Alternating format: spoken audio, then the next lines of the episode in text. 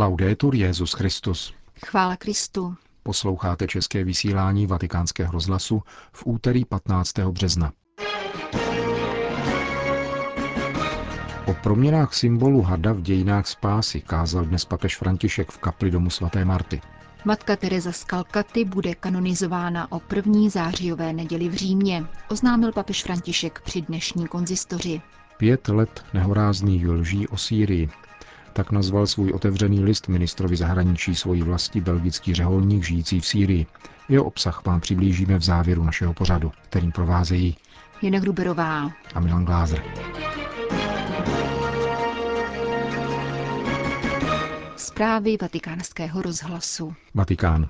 Chceme-li poznat dějiny lásky, kterou k nám chová Bůh, je třeba hledět na kříž.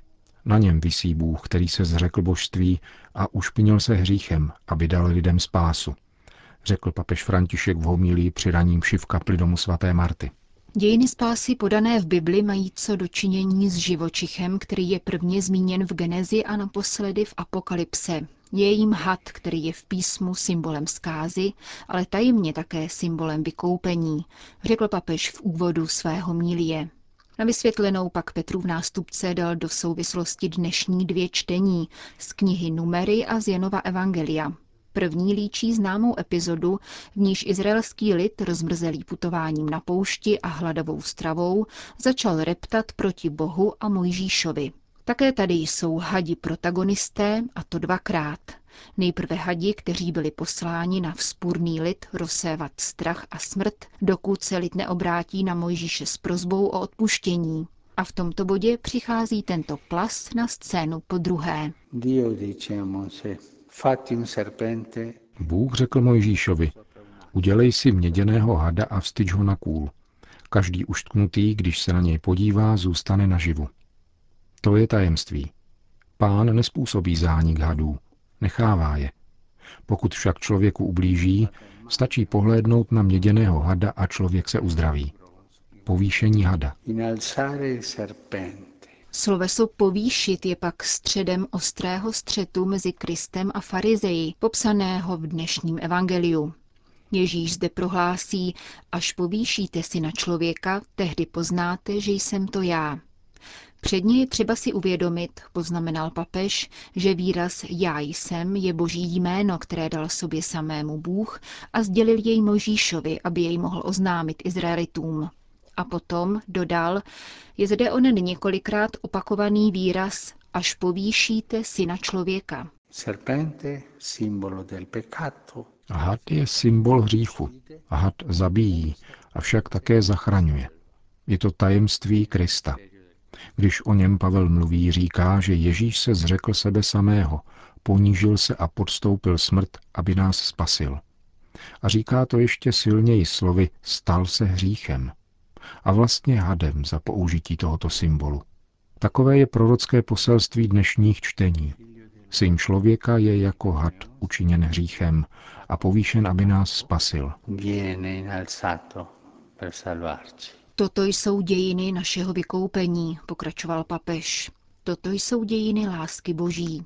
Chceme-li poznat boží lásku, hleďme na ukřižovaného, týraného muže, Boha, který se zřekl sebe, ušpinil se hříchem, ale zničením sebe ničí navždy pravé jméno zla, jež je apokalypsou nazýváno starý had.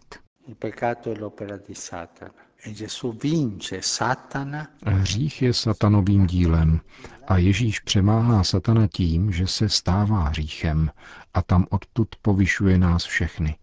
Kříž není ozdoba, není to umělecké dílo s mnoha drahokami, které si lze prohlížet.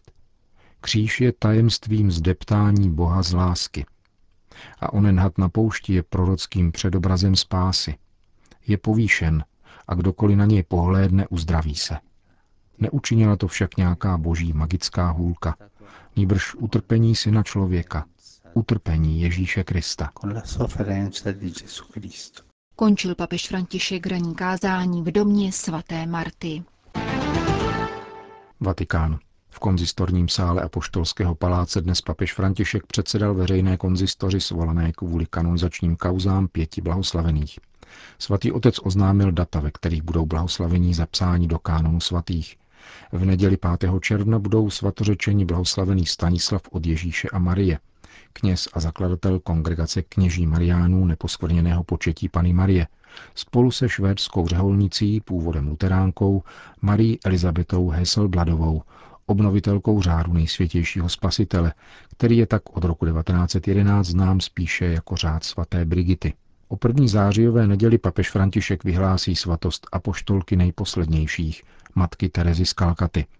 Kanonizační liturgii bude slavit v Římě na svatopetrském náměstí a nikoli v Indii, jak žádali tamní biskupové.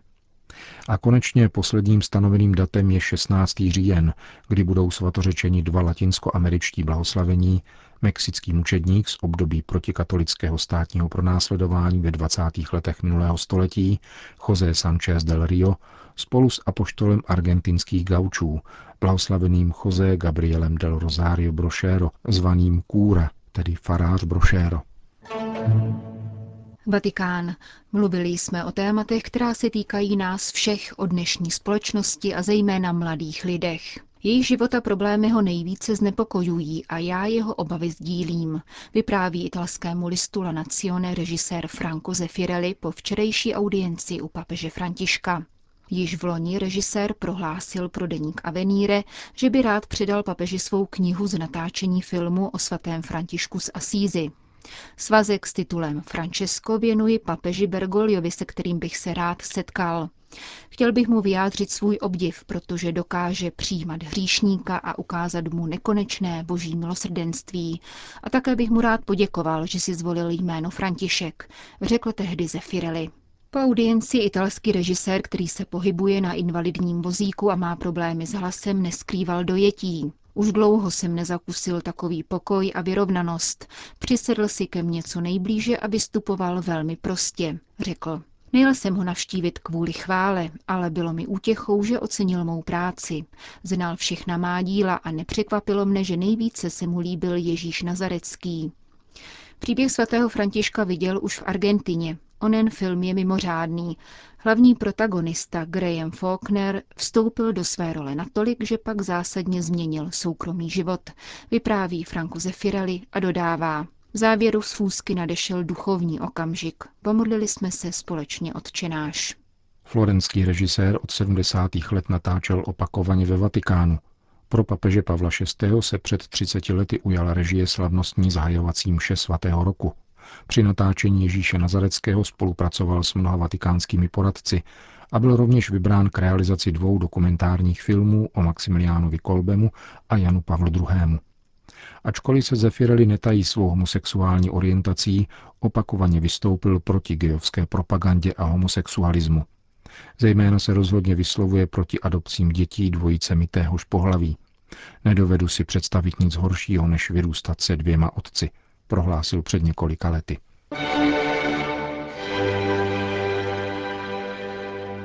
Belgie, Sýrie. K pětiletému výročí konfliktu v Sýrii napsal belgický premonstrát žijící šest let v této zemi otevřený list ministru zahraničí Belgického království panu Didier Reindersovi. Otec Daniel Més žije v klášteře Mar Jakub v Kara, nedaleko libanonských hranic a ve svém obsáhlém listu mimo jiné píše. Přicházel jsem s mnoha předsudky a podezřeními. Kontakt s obyvateli a s touto zemí mi však způsobil kulturní šok. Je pravda, že individuální a politické svobody v Sýrii nebyly příliš rozvinuté, ale nebyly ani tak důležité. Mezitím došlo ke změnám a vznikl pluralitní systém politických stran. Na druhé straně tu však byla harmonická společnost složená z mnoha náboženských obcí a etnik, žijících po celá staletí v míru. Kromě toho zde existovala východní velkorysá pohostinnost a rovněž taková míra bezpečnosti, jakou jsme ve své vlasti nikdy nezakusili. Krádeže a násilnosti se tu prakticky nevyskytovaly. Země nebyla zadlužená a nebyl tu žádný bezdomovec. Naopak, byly zde přijaty stovky tisíc uprchlíků z okolních zemí a bylo o ně postaráno stejně jako o zdejší občany. Každodenní život byl navíc velice ekonomický, potraviny laciné, Školy, univerzity a nemocnice byly zadarmo i pro nás cizince. Mezitím vypukla strašná válka, píše belgický řeholník ze Sýrie. Na vlastní oči jsme viděli, jak cizinci, tedy nikoli syřané, organizovali manifestace, které byly filmovány katarskou televizí Al Jazeera a potom vysílány do celého světa s falešným výkladem, že se syrský lid bouří proti diktatuře. Tito cizinci pak lákali mladé lidi z naší vesnice, aby se k ním připojili. Došlo k atentátům a vraždám v sunnických a křesťanských kruzích, což vyvolávalo dojem, že jde o jakési projevy msty podobné občanské válce. Navzdory těmto pokusům vyvolat nenávist a chaos zůstal syrský lid sjednocen.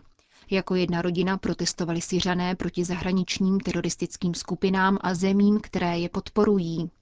Stovky tisíc nevinných lidí bylo zabito, včetně mnoha vládních vojáků a příslušníků bezpečnostních složek. Školy, nemocnice a infrastruktura byly srovnány se zemí. Několik milionů občanů uteklo do zahraničí. Většina jich však našla útočiště v těch částech země, které jsou pod ochranou armády. Vláda se totiž rozhodla, že nebude chránit svoje ropná ložiska v poušti a její absolutní prioritou se stala ochrana obyvatelstva. Včasný ruský zásah na žádost syrské vlády vedl ke hluboké proměně a rázně potřel všechny typy teroristických skupin, za což je syrský lid hluboce vděčný. Je tu naděje. Nicméně tisíce zahraničních, ozbrojených, vycvičených a placených džihadistů nadále přichází do Sýrie, aby se znovu pokusili zlomit houževnatý odpor národa. Pokračuje otec Daniel Mes, který dále belgického ministra seznamuje s charitativní činností svojí řeholní komunity, umožněné dobrodinci z mnoha zemí, například Nizozemska, a určené potřebným bez ohledu na jejich náboženský či etnický původ. S velkou důvěrou se obracíme na vás s prozbou, abyste se nenechal klamat mediálními lžemi a manipulacemi, pokračuje otec Daniel. A naopak, abyste odvážně uznal to, co se v Sýrii skutečně děje. Sýrie je svrchovaná země, kolébka nejstarších civilizací i drahocené křesťanské víry. Sýrie má legitimní vládu a prezidenta legitimně zvoleného drtivou většinou lidu a různými jeho náboženskými a etnickými složkami – Žádný mezinárodní zákon nemůže ospravedlnit žádnou zahraniční intervenci v Sýrii. Rozhodnutí o budoucnosti a vládě Sýrie patří pouze samotným Syřanům. Budete na základě nehorázných lží spolupracovat na zabíjení a další devastaci zdejšího lidu v rozporu s veškerým mezinárodním právem i lidskou důstojností, pokračuje misionář v dopise belgickému ministrovi zahraničí. Mají se uprchlické tábory ještě rozšířit? Chcete uvrhnout celý národ do beznadějné bídy jenom proto, že zde supervelmoci chtějí postavit ropovod, zmocnice ropy, zemního plynu a dalšího přírodního bohatství a dobít syrské území kvůli jeho výhodné strategické pozici? Excelence, řádný a zdatný státník připravuje budoucnost. Pokračuje dále otec Daniel. Řádný a zdatný státník respektuje mezinárodní právo a svrchovanost jiných zemí a chce, aby i jeho vlastní země byla respektována. Řádný a zdatný státník slouží svému lidu. Latinské slovo minister znamená služebník.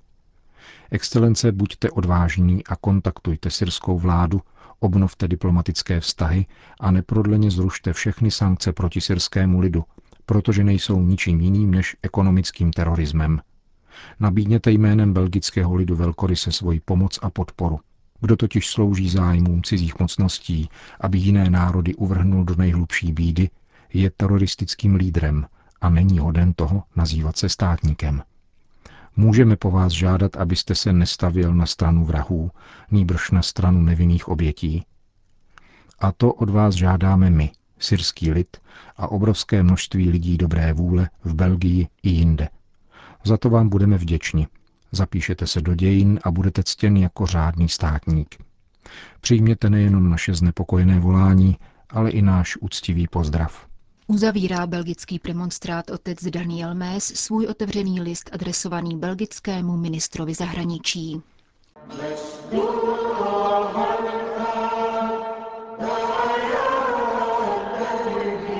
Končíme české vysílání vatikánského rozhlasu. Chvála Kristu. Laudetur Jezus Christus.